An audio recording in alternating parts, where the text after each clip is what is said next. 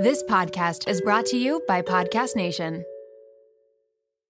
I can't believe I'm saying this. This episode is brought to you by LolaVie, an award winning hair care line by the one and only Jennifer Aniston. Why did Jennifer Aniston start a hair care company? Because she was tired of choosing between hair products that work and hair products that are actually good for us. But thanks to LolaVie, we never have to choose again. No silicones, no sulfates, parabens, or gluten, and of course, it's cruelty free and vegan. The glossing detangler and perfect conditioner are my personal favorites. Not only do they repair the look of damaged hair, but they also shield it from future harm. The first step to unlocking confidence in your dating life and your daily life is feeling confident about your hair. So unlock Jennifer Aniston approved hair at lolavie.com. And as listeners of Seeing Other People, you're getting an exclusive 15% off off of your entire order when you use code Seeing Other People at checkout. That's 15% off your entire order at L-O-L-A-V-I-E.com with promo code Seeing Other People. Please note you can only use one promo code per order and discounts can't be combined. After your purchase, they will ask you where you heard about them. Please, please, please support Seeing Other People and let them know that I sent you.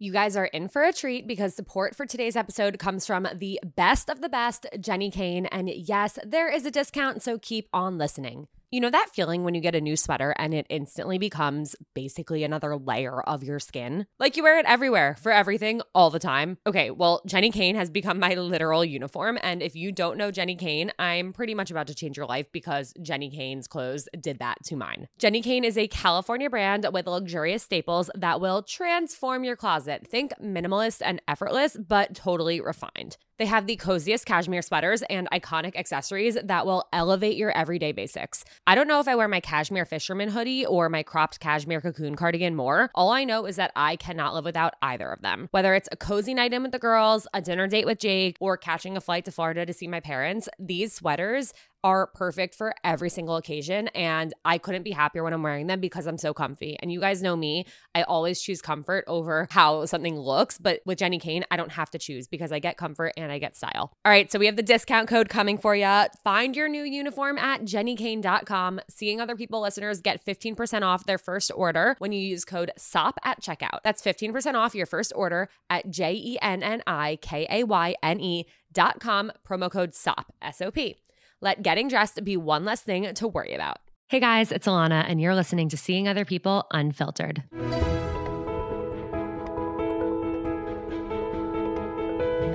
Each Thursday on Unfiltered, I'll be bringing on a different anonymous guest to open up about their real life dating experiences. We'll discuss what they went through or are going through, how they navigated it, what they've learned, and what advice they have to anyone else going through something similar.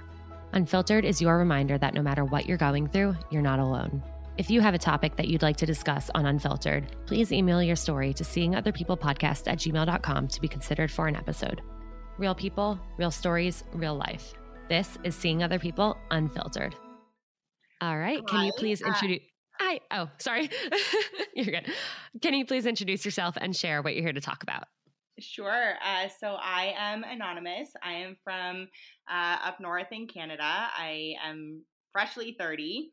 Um, and I want to share my experience uh, with my most recent relationship with my ex boyfriend. And um, I'll use, I know when I sent you an email, I put narcissist in quotation marks because I want to use that word with caution because I know it gets thrown around. But um, I do think there were a lot of similarities between my ex and somebody who presents with narcissistic personality disorder. So um, just to share my experience going through that and mostly how I've kind of dealt with the recovery since then and the things that I've been able to do on my own to move past from that and process everything that I dealt with in the relationship.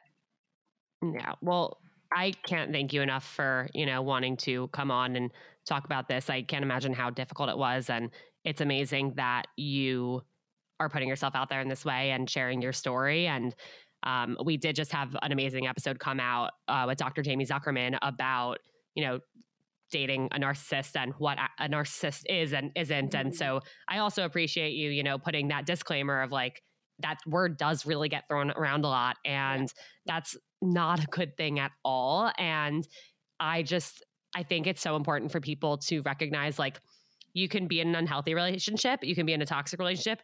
Those can still be so horrible, and mm-hmm. your feelings are so valid. And it could have been the most horrible experience in the world, but if you just jump to conclusions and say, yeah, I was dating a narcissist, that doesn't leave room for people who actually do experience narcissistic abuse. And so that's something that I feel like really passionate about, you know, separating. And so I appreciate you, you know, mentioning that. Yeah, 100%. And um, I think when you like when you deal go through something like this, it's really really easy to feel like you're alone and like you're the only person dealing with it regardless of the extent to to what that actually looks like on the inside. So i think part of me sharing my story is just to help anybody who's going through this realize that they aren't alone. There is a way out. It does absolutely get better. It doesn't necessarily happen overnight but there will come a day when you will be able to put this all behind you. Yeah there really will. And uh, you know that goes from no matter what you're going through exactly. as as hard as it might seem as broken as you feel today like there is a tomorrow and there's a tomorrow after that and a tomorrow after that. And hopefully you know just listening to other people and their experiences can help a little. Absolutely. So take me back to the beginning of this mm-hmm. relationship. What was going on in your life? How did you meet? What unfolded? Yeah. So um, I'll actually, our story actually starts a, a, few months before it actually started. Uh, so we matched on Hinge in April of 2019. Um, and I had been single for about three years at that point. But I, I, would say during that time when I was single, I was very much boy crazy. Like I was always looking for my next relationship. Um, so we matched in April of 2019 and we chatted for a bit. He had a lot of qualities that seemed really interesting to me. Uh, we never took it off the app. We just exchanged a few conversations, probably for three or four days. We talked about meeting up in person, and then one day I went on the app and his profile was gone. Um, so I just assumed he did what I had been doing during that period where I delete the app and re-download it every two or three weeks, or he had gotten back with somebody who knows, but I didn't really think too much of it. Uh, fast forward to October 2019, I'm back on the apps. He pops back up on Hinge and we matched and we hit it off right away. It was Canadian Thanksgiving weekend, so we talked about our Thanksgiving plans. Um, and I think it was a Saturday that we matched. By the end of Saturday night, we had already planned our first date for Tuesday. Uh, so Tuesday rolls around and we went on our first date. We met at a bar and it was one of those dates that lasted probably seven or eight hours um, to the point where the restaurant had to kick us out because we'd been there for too long. Um, I remember on the drive home calling my friend and just gushing over him about how incredible I thought he was. And he had so many amazing qualities that I've always been looking for. And I felt so comfortable with him and I couldn't stop smiling. And I was just, I was really over the moon. Um, by the end of our first date, we had already planned date three for that Saturday. Uh, however, on the Thursday, we had joked on our first date, and hopefully nobody will come at me for this, but we had joked about how up until that point I had never seen a full Harry Potter movie front to back, and he's a huge Harry Potter fan. So uh, he, I think on the Thursday, I had mentioned that I was finally getting into a Harry Potter movie. And he was like, Oh, I'm so jealous. I would love to watch it. And I was like, Well, you can come over if you want. So he came over on the Thursday and nothing happened intimately um, or physically, but we did. I think we shared our first kiss that night, and then he left. We saw each other on the Saturday night. I stayed over Saturday night, and then everything kind of just torpedoed and went into fast motion from there. Um, after the Saturday night, we saw each other Sunday night, Monday night, Tuesday, Wednesday. Thursday, wow. he left for a trip um, down to the States to visit some friends. He came back Monday, and until I left for a trip in January, we didn't spend another day apart. Um, wow. And so it went like zero to a hundred. But at the time, I, I mean, I don't think I, I knew any better to like look out for any sort of red flags in terms of how quickly things were moving. And I really did feel like I was getting everything I wanted. He was saying all the right things, he was doing all the right things now that I'm outside of it, I can look back objectively, and I'm sure we'll get to that in a bit. But um, at the time, I really did think that I was in like living this fairy tale. Um, after two and a half weeks, we said, I love you. He said it first, but I reciprocated it very quickly. Um, we put a label on it, and on Boxing Day, he unofficially moved all his stuff in. And so then we were living, I had a dog, he had a dog. And so after two months of meeting, we were living in a house with our two dogs, living this like dream life that I had always wanted.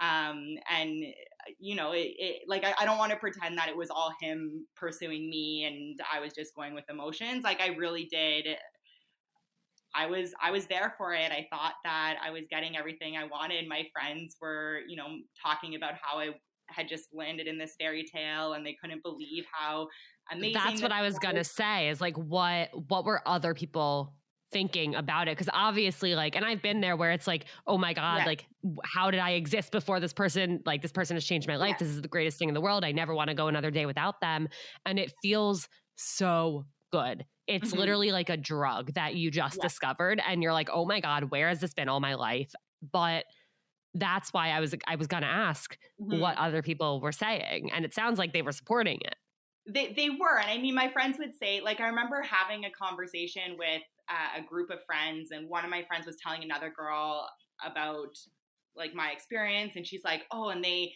like moved in together after a month and you know they said i love you so quickly and i remember the other girl kind of being like oh wow that's really fast but i was so happy and yeah. like on the outside together at that time we did look like this perfect couple who had kind of just fallen into this perfect right so you're kind of like timeline schmineline like who cares yeah, like it's it's I, working I why stop it Exactly. I thought I was the exception to the rule. I was living this Hallmark yeah. movie and I had it all. Um, on New Year's Eve, we were at a friend's party and we sat on my friend's balcony and I showed him pictures of engagement rings and he was like, Oh, don't worry, I've already planned out how I'm going to propose. Oh my God. And wow. again, at that, like looking back, I, I could not imagine putting myself in that, like being in that situation again. And after three months talking about engagement rings, but back then, I again, I, I really just thought I was living this fairy tale, and I thought I was getting everything I'd ever wanted. And there were, yeah, at that point, no red flags. Yeah. Wow. I can see now that there were a lot of red there flags. Were. But when I was in it, they didn't. But you that's that's the thing about them. They yeah. don't show up when you're in it, and exactly. you can see every single one of them when you're out of it, in with a lot yeah. of hindsight and therapy. Um, wow. Okay. Yeah. So what happened next? So I would say the first crack in the glass so to speak came in January. And again, when I was in it, I I thought this was just a normal bump in the road. I didn't really think too much of it, although looking back, that should have been my first indication that I should have gotten the hell out of there. Um, so in January, I went down to a friend's wedding in the Dominican. I was a bridesmaid in her wedding. He was invited to the wedding, but he, on such short notice, he couldn't get it off work. Um, so I went down and from the moment like he was emotional dropping me off at the airport.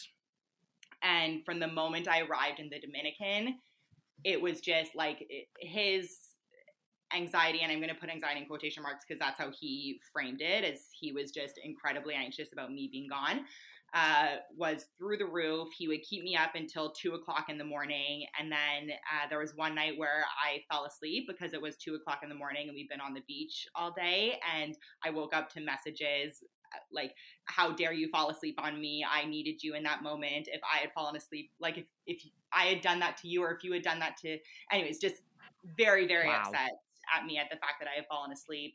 Um, I had you ever seen that side of him before? No, no, not that. That was the first time where I started to see some of this, like, yeah, yeah. Um, I had mentioned something about my friend's fiance was in a fraternity in university, and so I made some joke like, "Oh, I'm just lounging at the pool, and it's me and a bunch of frat guys." Who, by the way, are all in very happily stable relationships. But when they all get together, they act like they're back in university again. So I was making a joke like that. And he was like, that is so inappropriate and so insensitive of you to say. That's when he told me that he allegedly had been cheated on in his previous relationship when she went out of town. So it was very triggering of me to be saying that. Um, and just the whole trip was like there was one thing after another. He got upset because I made plans with people who were from out of town that we were going to be visiting the same city that we were living in and that they were living in. And he was upset that I had made plans without consulting with him first. And so it was just one thing after another. And there was one day where I was in tears. I was absolutely miserable. And my friend, the bride, was the one who was comforting me. Um, and I remember saying to her, like, oh, he's just, you know, he's never felt this way before. And it's really hard for him to be away from me for so long and she was like i have been with my her now husband her, but her my fiance for 10 years and not once have i ever treated him this way because i missed him and vice versa um, yeah. but again at that point i think i was i was already in too deep to you know i had been hooked it's, and yeah in my mind this was just like again I, I rationalized it really well as he's just so in love Right. It's like, okay, well, that's you and your fiance now about to be husband, but like maybe this guy loves me more than yours exactly. loves you. It's like, yeah, no matter what, like when you're in so deep and this is part of the problem, like you said, like we rationalize things we come up with excuses for other people's mm-hmm. behavior because we feel like that's our responsibility as the partner. It's like, well, I'm now in this relationship or I am now like seeing this person. And of course, like we're all different we're all going to behave in different ways but their behavior makes sense because of the mm-hmm. situation like we just we come up with excuses and we rationalize and it, our brains aren't properly assessing what's happening Exactly. Did you, before hearing him bring up, like, oh, this is triggering to me, like, because I got cheated on, was that the first time you heard about any of his past relationships, or had he talked about them at all before? So he had mentioned them very briefly. Um, he had mentioned that he had basically been in two long term relationships, one that lasted, I think, five years, and one that lasted three or four years. Um, Those are two long relationships. Yes. Um, basically, okay. he had never. Um, he had never really been out of like not in a relationship. He had been in a relationship yeah. since he was about 18. Um, he mentioned that in his first relationship, they both cheated on each other, but he said that he they were young and in high school and you know made mistakes, lessons learned. And then he said that his most recent ex before me cheated on him. Got it. Um, to foreshadow a little, I've come to learn that that is not at all the case. Um, anyway, so the next two years of our relationship. So COVID hit very quickly after I went on that trip. I came back and then March happened and COVID hit and we were kind of forced into this space of absolute codependency and could not escape each other even if we wanted to, which although we like we didn't I don't think we actually really wanted to escape each other. We were both just in this period of still bliss or so I thought. Um but every every few months we would get into an argument and again when i was in it i thought this was completely normal i didn't really I, I, thought this was how every couple handled arguments and i was really good about rationalizing everything. Um, but there came to be a lot of patterns where we would get into a fight and his normal reaction would be to completely shut down. Uh, he would say i need space i can't talk to you about this and I think in some cases, like taking a bit of space when you are in a period of frustration and disagreement is healthy, but his version of taking space was very different from a healthy version of taking space. When he said, I need space, it was basically as if I didn't exist. I wasn't allowed to talk to him. He would go into another room. If I tried to enter the room, he would slam the door in my face and repeatedly tell me that I need space or not listening to me. The more you push me, the more I'm going to like pull away um, type thing. And it always became like if I tried to talk to him about it, and granted, it led me like his behavior, I think, brought out some behaviors in me that I'm not totally. really proud of. And I would go well, into full protest mode.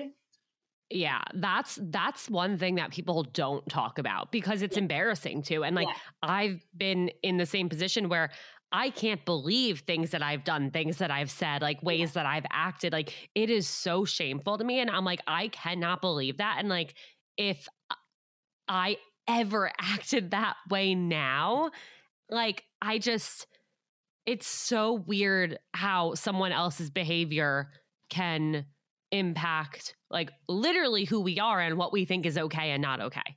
Raise your hand if you have dating anxiety.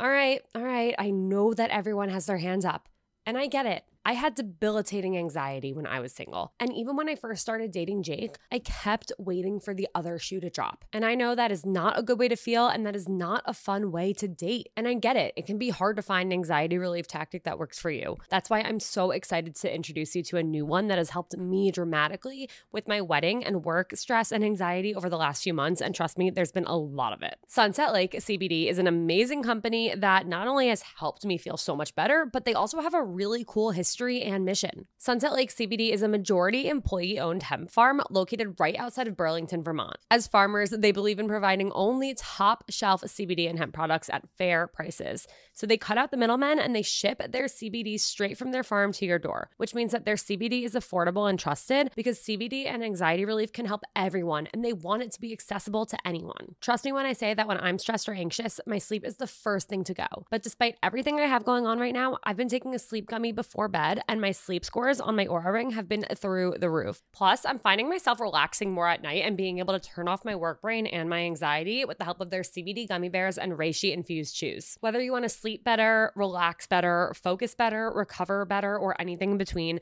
Sunset Lake CBD has something for everyone. So check them out today at sunsetlakecbd.com and use code SOP for 20% off your order. That's code SOP for 20% off. Farmer owned, Vermont grown Sunset Lake CBD. Brave the uncomfortable. Those are the words engraved on my bracelet that have gotten me through some of the most anxiety inducing moments over the last few years. And that's why I could not be more excited to encourage you all to get a Presently bracelet of your own with a phrase that resonates with you. Presently is a line of mindfulness bracelets engraved with words inspired by cognitive behavioral therapy. The brand was started by two sisters, Lindsay and Emily, who have obsessive compulsive disorder, aka OCD, and anxiety. They realized that when stuck in an anxiety spiral, it's hard to put into practice the tools that they learned in therapy sessions. They looked and looked for bracelets that could serve as reminders to interrupt that spiral, but they couldn't find anything besides the cheesy good vibes only and no bad days types of messaging. They started presently to bring more authenticity to self help anxiety management. And as someone who has had a presently bracelet for three years, I mean it when I say it really makes a difference. So, whether you need encouragement to make it onto that date that you've been anxious about, a calming mantra to get you through a big day at work, or simply a reminder that you're not alone, presently has your back. Their bracelets are so beautiful and elevated, and they also make amazing gifts. And I know because I have gifted a few over the years, and my friends were so excited to get one and have worn them ever since. There are six phrases to choose from. And if you're indecisive, there's a quiz that you can take to help you choose the perfect reminder for your anxiety. Plus, 5% of each bracelet is donated to your choice of four mental health nonprofits. I wholeheartedly love and support Presently, and I know that your Presently bracelet will bring you as much comfort as mine has brought me. So head to presentlybracelets.com. That's P R E S E N T L Y bracelets.com for 10% off your order using code Seeing Other People. Shout out to Claritin for supporting this episode and providing us with samples. When I first started seeing other people, some of my closest friends and family could not believe it. Not because they didn't think I was capable of being a podcast host, but because I usually can't get through a sentence without sniffling. And during allergy season, forget about it. My seasonal allergies are debilitating, and my sinus congestion and pressure has always left me feeling so sick. But luckily, for those of us who live with the symptoms of allergies, we can live Claritin Clear with Claritin D. Designed for serious allergy sufferers, Claritin D has two powerful ingredients in just one pill that relieve your allergy symptoms and decongest your nose so you can breathe better. This double action combination of prescription strength allergy medicine and the best decongestant available relieves sneezing, a runny nose, itchy and watery eyes, an itchy nose and throat and sinus congestion and pressure with ease. Claritin D has truly transformed my life. Not only can I breathe better and sleep better since taking Claritin D, but I also can get through the day so much smoother. I used to have to cancel plans because of how bad my allergies were. I'd go through a tissue box a week, sometimes more, and my eyes were always watery. But Claritin D's fast symptom relief starts working on allergies with nasal congestion in as little as 30 minutes, and it tackles nasal congestion caused by allergies or a cold and also relieves sinus congestion and pressure pressure due to allergies. It's truly the greatest thing I've ever come across. And I am so grateful that I found it and started using it. Are you ready to live life as if you don't have allergies? It's time to live Claritin Clear. Fast and powerful relief is just a quick trip away. Find Claritin D at the pharmacy counter. Ask for Claritin D at your local pharmacy counter. You don't even need a prescription. Go to Claritin.com right now so you can live Claritin Clear. Use as directed. 100%. 100%. And I would go into like yeah i became this person that i don't even recognize anymore where when he would shut down i would like the waterworks would pour out of me. I would be in absolute hysterics. I would start yelling. I would push push push and like please just talk to me. Please just talk to me. And the more you know like i would burst into rooms and like sit on the bed next to him and try and get him to talk to me. But the more i did that the more he would pull yep. away. Um and so we would get in these disagreements and i would say they would probably happen once a month. And the things that we would disagree about or the things that we would get and i, I shouldn't call them disagreements because they were more than just disagreements they were explosive chaotic fights. Um, and the things that we would fight about seemed relatively normal you know like finances and the way we dealt with the dogs and friends and family and all of that. Um, but it was the way that the the disagreements or the arguments were handled that wasn't okay or wasn't healthy whatsoever. Um, but the after fact of any time we got into any of these arguments uh, was what I think kept me hanging on for so long because he would take the space, I would get the silent treatment for sometimes two, three days. But then the next five days after that, he would be the most incredible boyfriend on the planet. He would again say all the right things. Like, I'm yeah. so sorry I put you through that. You don't deserve that. I need to work on myself more. I need to be better. I'm really trying to be a better boyfriend for you. And I'm so appreciative of you. And I was like, okay, this is. This You're is like, this is progressing. Like, we did work through this and compromise and handle it maturely now. Like, exactly. it just, er, it almost erases what just happened because it goes from such a low low to such a high high that you feel like it evens it out. Exactly. Um, and he always had this line that he would throw at me where he would say, even when we're not like we're we're good even when we're not, or we're okay even when we're not, or something along those lines. And he would use that and he would say, like, you know, I know we had this really rough patch, but like we're still okay and it's going to make us stronger and we're learning things about each other. And so I would hang on to that. And I really believe that was the case. Um, and I never really like my last relationship prior to that was relatively um, like very calm. So I will never speak badly about that person. And so, um, but it was almost like boring in comparison to what I was experiencing now. So I didn't really have like anything to compare it to in the sense like I'd never been through this before to see the after effects of it. So I thought that this was just what pure love love and passion exactly. and romance and exactly yeah um, so that kind of cycle lasted for about two years, and then when things really wow. started to take a turn was um, October. Well, 20- hold on, hold on, because two years is a long time. Two years is a long time, and a, a, long time to be feeling these ups and downs, and like literally be on this roller coaster that yes. is not stopping, is not pausing to let anyone else on, to let you off. What this is kind of going back to like the mm-hmm. outsider's perspective, but what were your friends or your family members like? Were they, you know, chiming in at all throughout this? They had no idea. I, okay. uh, on the outside, we always looked like the perfect couple. And I did a really good job about downplaying the arguments that we would have right and i would be like oh yeah like we you know we got into a fight and eh, you know he joked that I cry too much and you know, I gave him some space and we're learning how to deal with our conflicts and deal with how each other like I did a really good job about downplaying it to my friends. I think I was doing it subconsciously, like it wasn't really my intention totally. to keep anything from them, but I don't even think I realized how bad it was. Yeah. Um, and and you didn't want to exactly. as part of it. Yeah, yeah. Exactly. Wow. Um, and so yeah, on the and he was very charming. He was, you know, my friends thought he was this incredible person. My parents thought he was wonderful. Like he he had a very charming persona. And so on the outside, we it looked like absolutely nothing was wrong. Yeah. Okay. Um, so fast forward. Fast forward, October 2019. Uh, we were in a, a, very good place. We had been in a pretty good place. Like I, I won't lie, we were we had been on a trip to the West Coast uh, a few months earlier.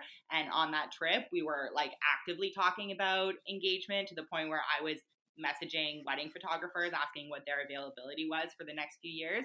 I really did think that by Christmas of that year we'd be engaged. Um, October 2019, Halloween weekend, he wanted, went on a trip down to the States to go visit two friends of his. And these are two friends that he'd been friends with for years a guy and a girl. Um, the guy and the girl aren't together. The three of them are just really good friends. Good friends. I FaceTimed with them. I never had any reason to be uncomfortable about this relationship. So, Halloween weekend, he went down. I dropped him off the airport on Friday. It was very much like, I love you. I can't wait to see you on Monday. Have a great weekend. Blah, blah, blah. Everything was great. Uh, didn't really hear from him too much over the weekend, but he was in the States and didn't have access to data, so I only heard from him when he had Wi Fi. I picked him up from the airport Monday, and there was an energy shift. Like something, something just felt off. Um, I attributed it as, and he explained it, that he was just tired from partying and traveling for the last 48, 72 hours. Um, so I didn't really think anything of it Monday. He slept on the couch Monday night because he said his back was hurting him and we didn't really have a great mattress at the time. Tuesday night, my sister was in town. So my parents came over. My sister was here and she'd met him a few times before. And she texted me and she was like, Hey, is he okay? Like, he seems really off. And I was like, Yeah, he's just tired from his trip. Wednesday, we didn't really talk at all. And so by Thursday, I knew something was hmm. wrong.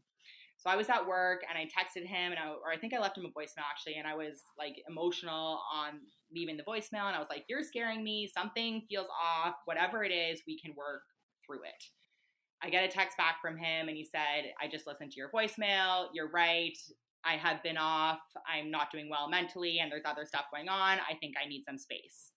And I was like, okay, space from us, space from just talking about this. Like, what does that mean? And he responded back, no, I think I need space from us.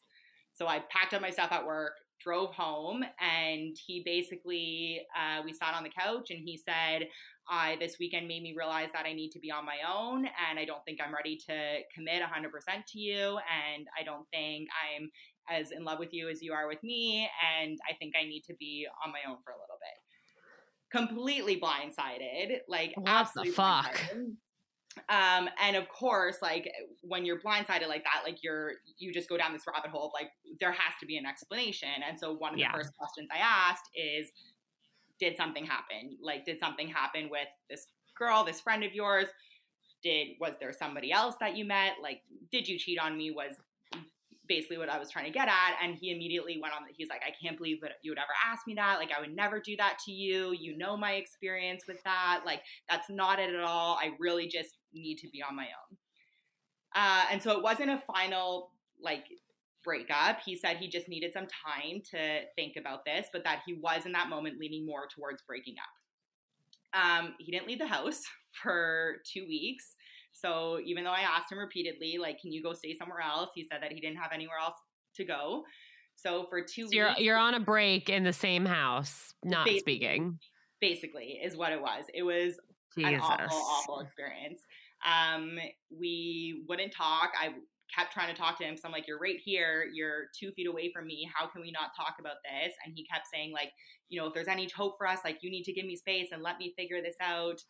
Um, so yeah, for for two weeks we lived in the same house, but didn't talk at all. We did separate groceries, cooked separate food. He slept on the couch. It was awful.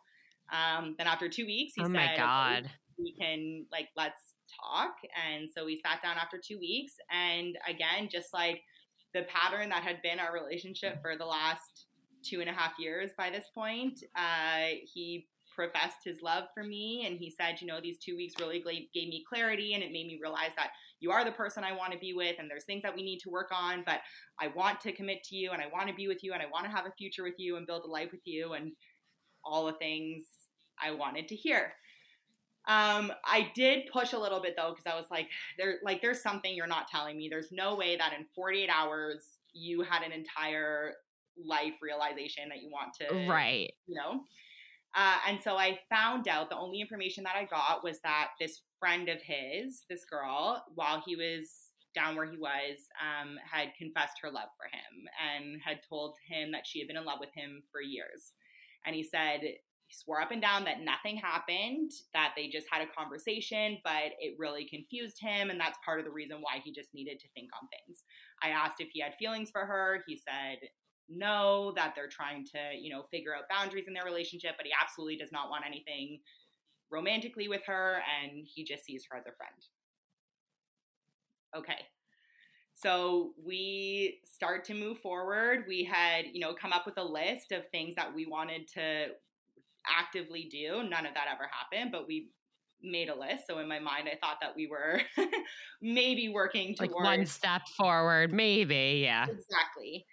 Um, then Christmas, Christmas came around, and we had gone up to uh, his parents' house a few hours north of where we lived.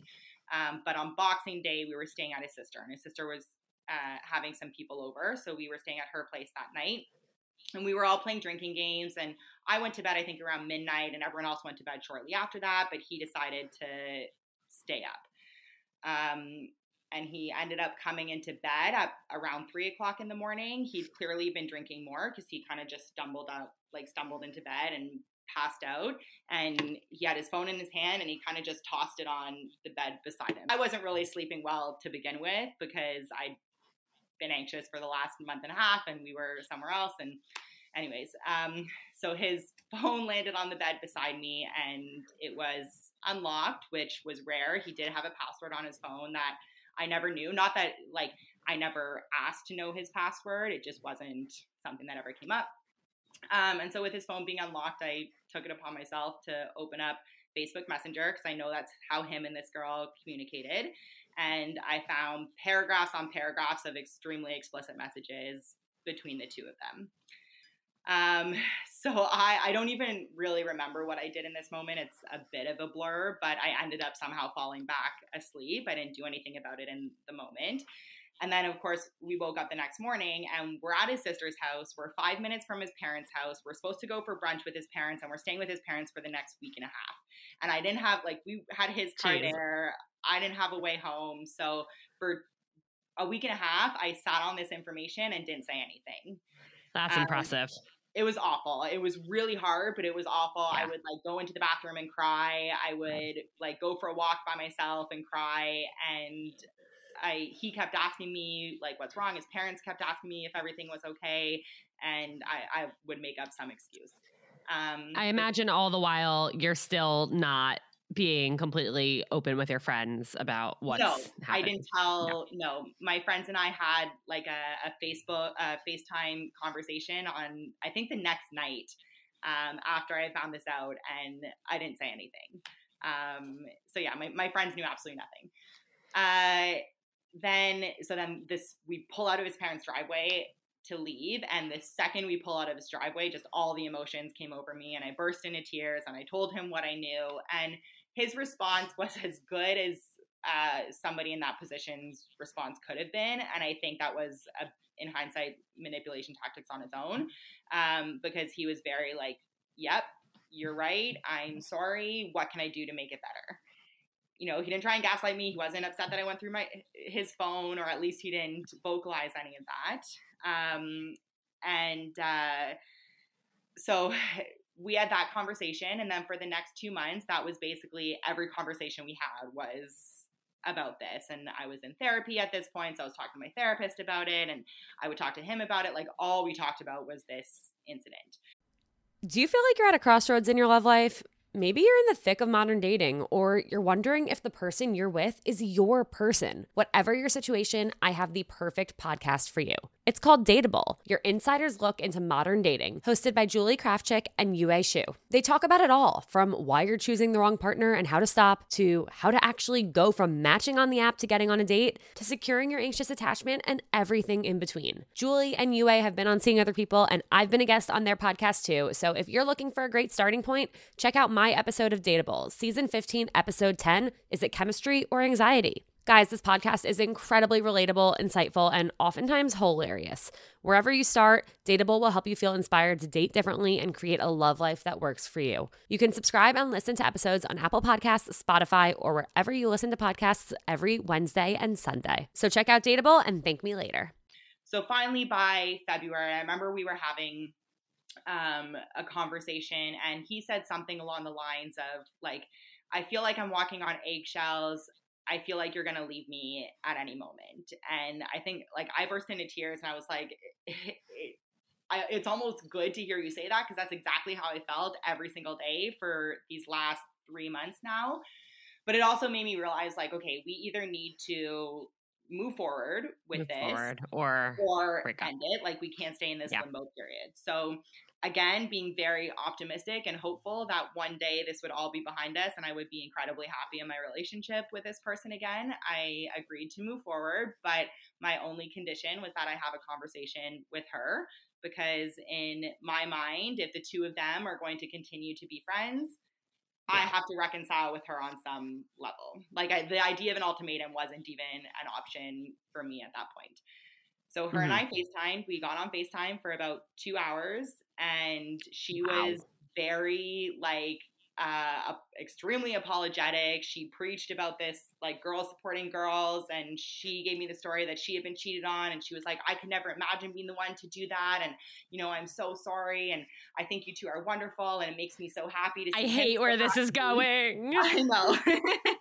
um, and uh, so yeah, I we got off FaceTime, and I remember telling him that night, like, I'm not ready to completely put this behind us, but I do forgive you, and I want to at least move forward. And he got very emotional, and he said, you know, it makes me so happy to hear you say that. I don't want you to think that just because you say you've forgiven the two of us, that we're going to take advantage of it and let this happen again. And in my mind, I believe that.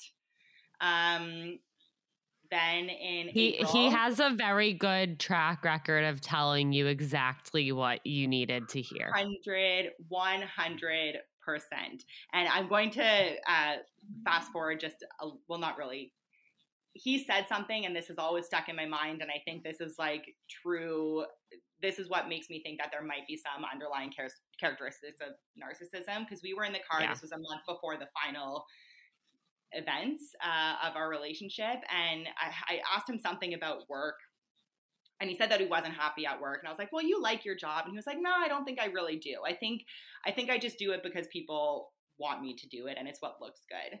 And i was like well what do you mean? Like you must care about your job. And he's like i don't think i do. And then he said i think i'm just really good at playing the game of life. I think i'm really good at saying things and doing things that people want me to say and it looks good but i don't know if i actually care but he would say Wow. it in such a like almost a, a like joking way that it was hard to actually take it seriously. And so I kind of just laughed it off and was like, oh, haha, yeah, okay. And then moved on. Looking back, like I 100% think he meant that. And I think he meant it in a, like application to every part of his life. Yeah. There's um a lot behind that 100%. for sure. Yeah. Wow. Uh, so then April came along, and April was his 30th birthday, and I had been planning a surprise party for his 30th birthday for the last six months, including inviting people from out of town uh, who did not live in the country.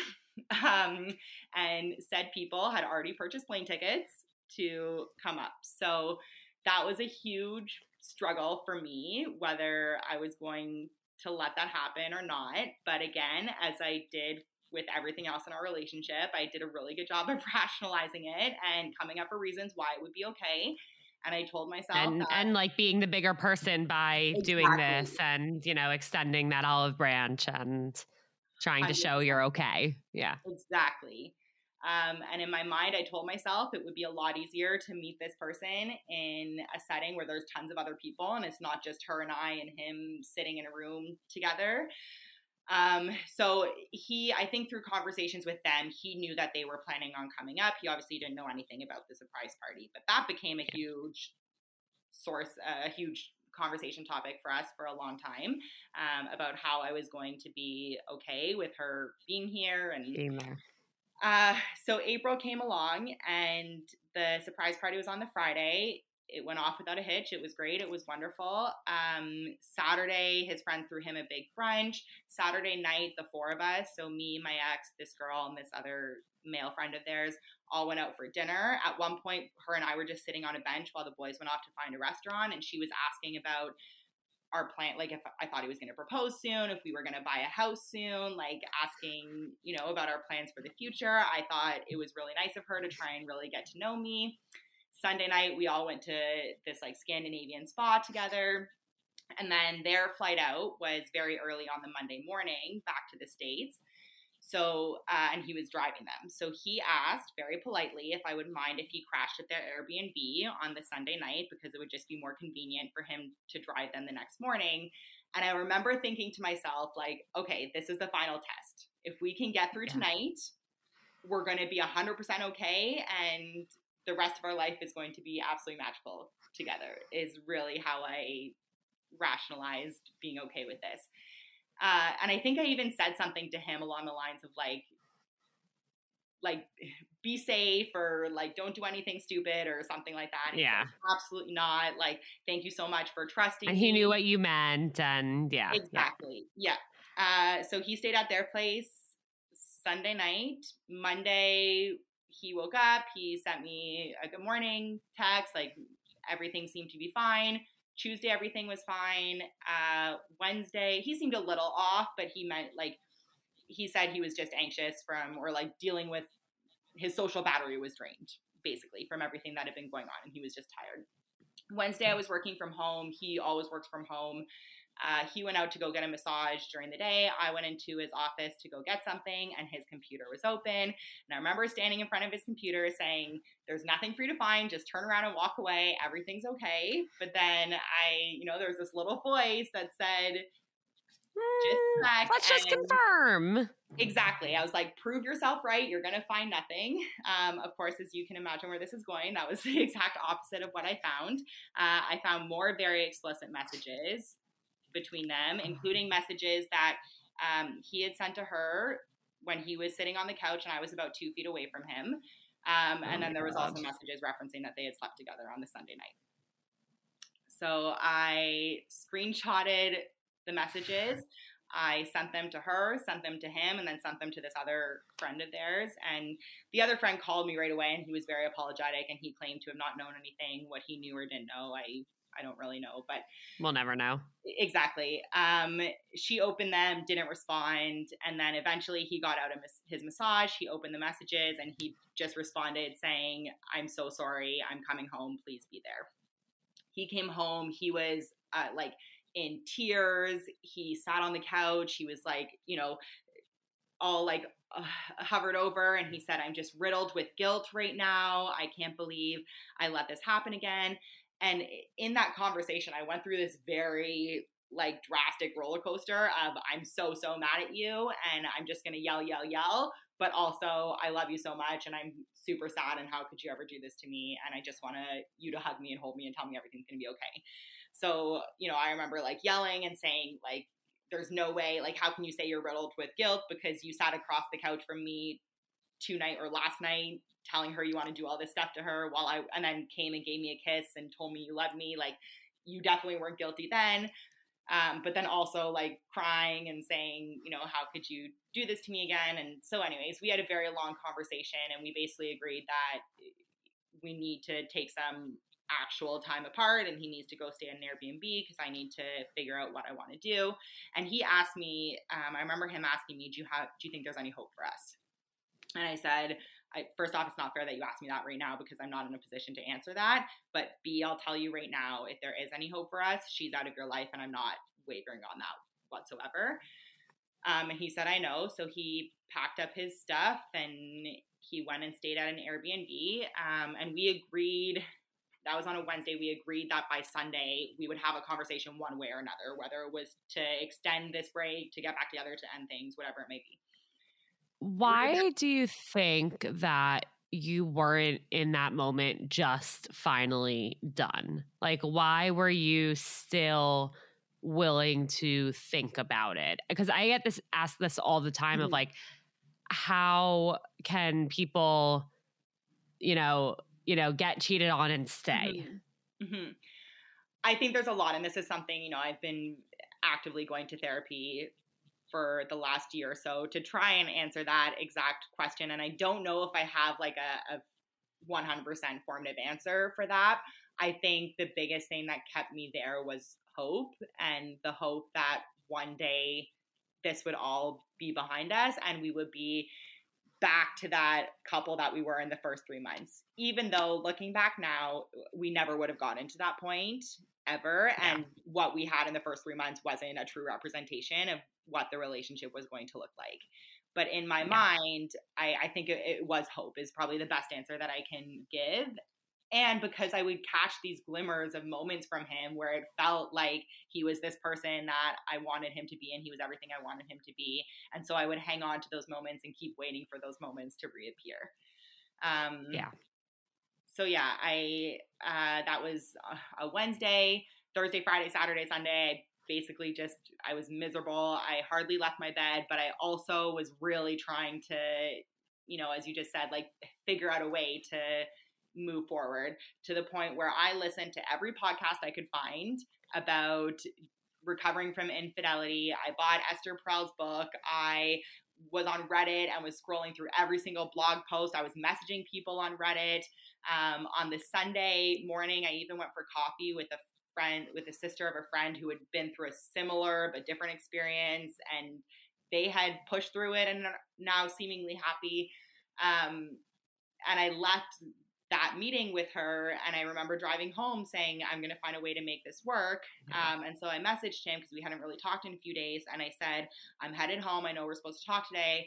I really want to move forward. I need to know if you want to do the same and he responded back and i got the message as i was driving and he responded back saying i don't think we can move forward. And i think i mentioned this in my email to you but like those words were incredibly crushing but also everything I needed to hear because like as I was I got those words and like I had to pull over cuz it just hit me like you know a brick in my chest but I also felt this weird sense of relief because I knew it had come to an end and it was fi- like there was finally a conclusion to it. Yeah, and I'm sure part of you also knew that you were not going to leave Exactly. Yep. And I have said this, you know, now I've like, I finally, my friends now all know the story and I'm very open about it and I'm very comfortable talking about it. Um, and every time I do talk about it, the one thing I will say is like, he did some really crappy things to me over the last three years, two and a half years, however long it was. The best thing he could have ever done for me was be the one to walk away because I, I, yeah. I really, and that's a really kind of scary thing to think about is what my life would look like if he hadn't walked away. I think honestly, we would still, I would still be with him and I would still be absolutely miserable. Um, so him yeah. walking away was the best possible thing he could have done for me. And, and I get that. Look, like the, the horrible situation I went through, with the best thing that happened to me in it was him blocking me. Yeah. Because it literally forced me to move forward. And moving forward took a really long time, but I was holding on to anything I could. Yeah. And this actually cut off contact. And yeah. I have not spoken to him or seen him since. And I don't know, like, I, I would not have been okay had he not done that, even though in the moment I like resented him so much for it. 100%. 100%. Um, yeah, it was like, I, I really don't know what would have happened if he hadn't walked away that day. So I'm very thankful he did. Um, the next few days after that, that was on a Sunday. I remember my friend came over Sunday night. I cried myself to sleep Sunday night. Monday, Tuesday, same thing. And Wednesday came around, and I remember this day very clearly because it was a beautiful sunny day in April, which is rare for where we are in Canada. Um, and the sun was shining, and I had this big window in my living room, and I was sitting on my couch. I was working from home that day, and I was just drinking my coffee with Taylor Swift in the background, cuddling with my dogs. And this is going to sound really sad, and I'm not exaggerating. I wish I was exaggerating on this, but I'm 100% not. I realized that that was the first morning since November 1st that I had woken up not crying, and I made it through an entire morning without crying. And that was kind of the moment where I was like, okay, like I'm I'm going to be okay. This isn't going to be easy. This is probably going to be really hard, and not every day is going to feel this good, but I'm going to be okay. And I really have not looked back since. I wow like obviously I miss there are parts of our relationship that I really miss and I some days miss the good parts, but one thing I've really come to realize is that a I I, I don't want to sit here and pretend that he was just uh, that none of it was real. I do think there were moments where he genuinely did love me and care for me. I just I think there was a lot of stuff he was dealing with that made him incapable of loving me the way I needed to be loved and um not to like that's not me excusing his behavior. I just think Yeah. We are all we all have stuff we're dealing with. Exactly. Um and so I'm not going to sit here and pretend that, you know, our entire relationship was miserable. There were a lot of really great moments, but what I've come to realize is that none of those good moments were good enough to make going through the bad moments okay. Like if someone were to tell me you could relive this again and you're going to have I don't know, like 2 years and 4 months of pure bliss and you're not going to have a single hard time, but the last 2 months are going to be the most miserable you've ever felt in that. Like I, I just I wouldn't do it again because those good times don't make the bad times don't. worth it at all. Yeah. Um, There's something you wrote in your email that I'm sure you're going to bring up next, but I just love it so much that yeah. I like want to call it out. Yeah. Um, you mentioned that you now you realize like, you know, there are days where you feel like you take a step back. There are days where you feel like you're doing great and it is such a cycle like that and it's never going to be linear and that's so important to like call out about the healing process but i love that you said that you know that two steps forward and one step backwards is still one step forward and yeah. i think that is so powerful and i also think it's really in a way like reflective of your journey because i think for the whole relationship the opposite was happening it was mm-hmm. It was one step forward and two steps backwards which was one step backwards every time. 100% absolutely. And that is so i actually heard that quote on an episode of brooklyn 99 and it oh my God. and rosa said it and you know she said two steps forward and one step backward is still one step forward and that has forward. stuck with me. I think about that every day to the point where i'm trying to get it somehow represented in tattoo um eventually but i love it. it's so true like and i think it applies to anything you're going through in regards to like mental health or any situation that you're trying to recover from where like healing in any sense is absolutely not linear and to expect that every day is going to be okay a little better than the one before like is not it's not real it's you, not but like there yeah. will always be a tomorrow you know like 100%. you and it's okay like it is okay to have bad days it is okay to feel like you're not going to get through it mm-hmm. because then then you will surprise yourself and have a moment where you do feel like okay like I've already gotten through this much and I woke up and I didn't cry. You know, like there are little things that keep you going and all you can do is try. Like all you can do is yeah. keep going.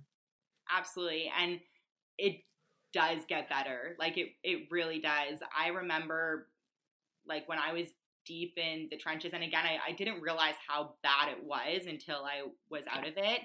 Um, and I think I forget her name, but whoever you had on um, in your most recent episode, she yeah, mentioned Dr. Jaime Zuckerman. Yeah, she mentioned something, you know, along those lines of like when you're out of it is when you can finally realize how bad it was. Yeah. Um, and so I think it's it's been really easy for me. You know, people always ask like, "You seem to be doing so great," and it, it was really only it's really only been eight months since everything eventually yeah you know, ended, which doesn't seem like very long. But A, I think because things were so bad as soon as it was gone, it was this huge weight lifted off relief my shoulders and a huge sense of relief. Um, where I like there was no part of me that wanted to go back to that. And I think also I I subconsciously have been processing the end of our relationship yeah. since you had been mourning it for a long time already. Exactly. Yeah, exactly. Yeah. So it's, you know, I'm not going to pretend like it's been easy. I have some, I have a lot of really great days, and the bad days are fewer and far fewer and further between these days. Yeah. Um, but I still have hard days. But again, there's like I've I've been able to do so much reflection that eh, there's not a single part of me that ever wants to be back in that situation again. And so I've kind of made it my own mission to do as much self reflection as possible to figure out why I let myself get into this situation and why I've had the patterns I've had in my previous relationships. Um, so that when I embark in my next relationship, it's going to be one where I am secure and you know I'm, I'm not going to let myself be walked all over and i'm not going to let myself be taken advantage of. So um, it's been a really hard journey, but I am. I think I wrote this in my email as well. Like somebody asked me not too long ago if I could ever, like, if you could go back and relive it, or if you could go back and never meet him again, never undo it all. I I didn't even hesitate. Like I said, no, like I, I no. wouldn't wish this upon anybody. I hope to never have to experience this again, but I do think it taught me the most valuable lessons I've ever learned. And I am, in a really weird way, grateful to have experienced something because it, it was a bit of a wake up call for me to to do some self reflection and figure out, you know, how I can do some own my own internal work to make sure this doesn't happen again. Yeah. And and beyond that, I mean, you're you're out here doing this and you're sharing your story to mm-hmm. make try and make sure it doesn't happen to other people. And 100%. I have so much respect for you and you. you know, again, I'm so sorry you went through this, but it it is like I feel like you are people are going to listen to this and look at you as like a beacon of hope for the fact that like you said like it's only been 8 months yeah. and you're you seem to be doing amazing and you seem to have learned so much and there's still going to be more for you to learn but the fact that you're able to be here and talk about this and have this mindset about it is so admirable Thank and you. I like I hope you're proud of yourself for that like every day because you should be.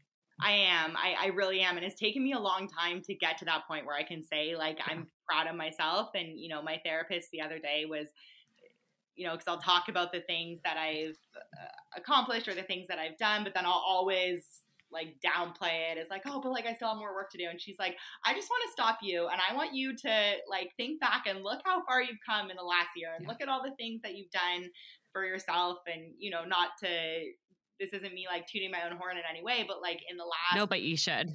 I okay, so I'll toot my own horn. and you know, in the last like since that relationship ended, I've been on three or four trips. I did date someone who had a lot of wonderful qualities, but I and uh, there's nothing poorly I can say about him. I just realized that it wasn't the relationship for me, but it was the first time in my life where I took it upon myself to walk away from a relationship. Every Good other relationship you. I've been in, I yeah. stuck through it until it either ended catastrophically or they made the decision to walk away. So it was the first time where I was like, mm, this doesn't feel right. You're wonderful, but something is missing. And I walked away from that. I've started a new job. I've like made advances in my career. I've traveled solo for the first time. I've like, I've, and I, these are things that I can honestly say I don't think I would have done if I was still in that relationship. Yeah.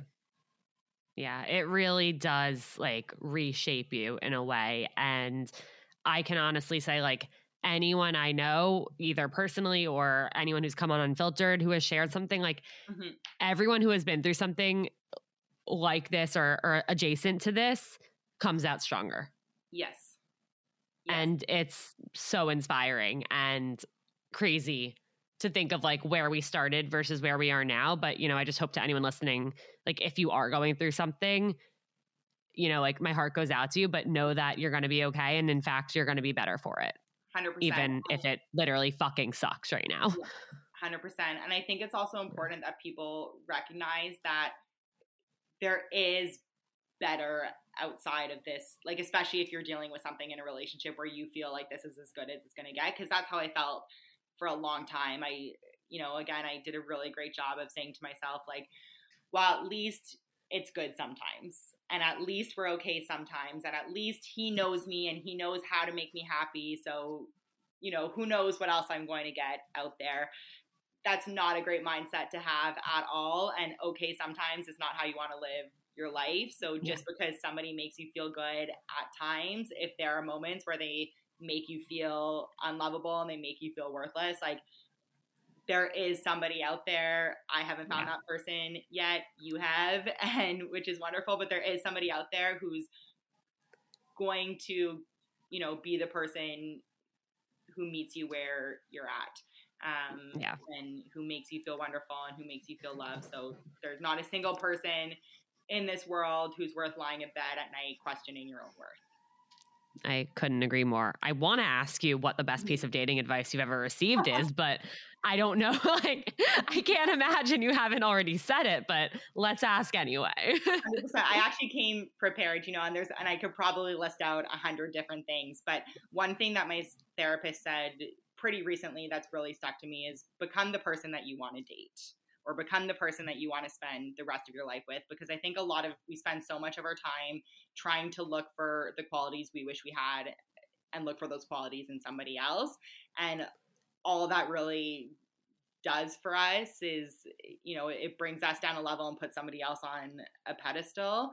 Um, and so I think, you know, when she said that, she's like, write down a list of the qualities that you want in a partner and then become that person. So if you, you know, I always said I wanted somebody who's really spontaneous and adventurous and likes to travel. So she's like, okay, be that person, go. be adventurous, like go travel, you know. Um, it, and you yeah. did. And I did. And, and, you are. Yeah, exactly. And so I think I'm at a point now where I'm not I'm no longer craving things in another person. I'm I can genuinely say for the first time in probably my 30 years of life, I'm genuinely comfortable with myself. I know how to support my own needs. I know how to like make myself happy. And I think at the end of the day, like the only person whose happiness you're truly responsible for is your mm. own. And if you can't be your own support system, like nobody else is going to be able to do that for you in the same way. Um, so yeah, I, I think that's something that I've really tried to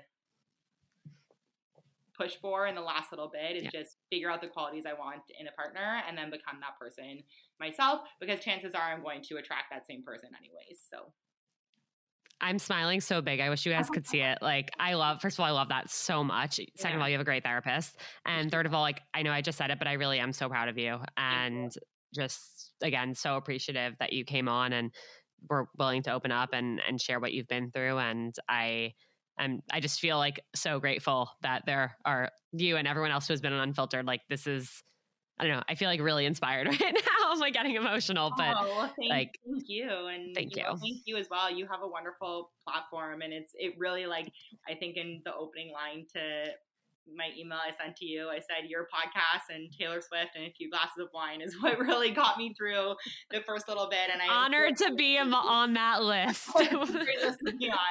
I wholeheartedly mean that. It's you know, especially the unfiltered episodes. It's it's one thing to hear from somebody who has a huge platform and who has put so much of their time and effort into learning about dating and relationships, and those episodes are wonderful. But the unfiltered episodes are really the ones that I resonate with because yeah, they're the heart. Yes. Yes. Yeah. So thank you. thank you. Oh, okay. I, I feel like we could talk literally all day. No, um. But again, thank you. And to everyone who listened, thank you guys so much for tuning in. Please, please, please share this episode with a friend who you think would benefit from hearing it. Share it on your story if you loved it. And of course, as always, if you have anything that you want to share on Unfiltered, please email me at seeingotherpeoplepodcast at gmail.com. I would love to help you share your story. Thank you. All right. Love you all. I'll talk to you guys next time.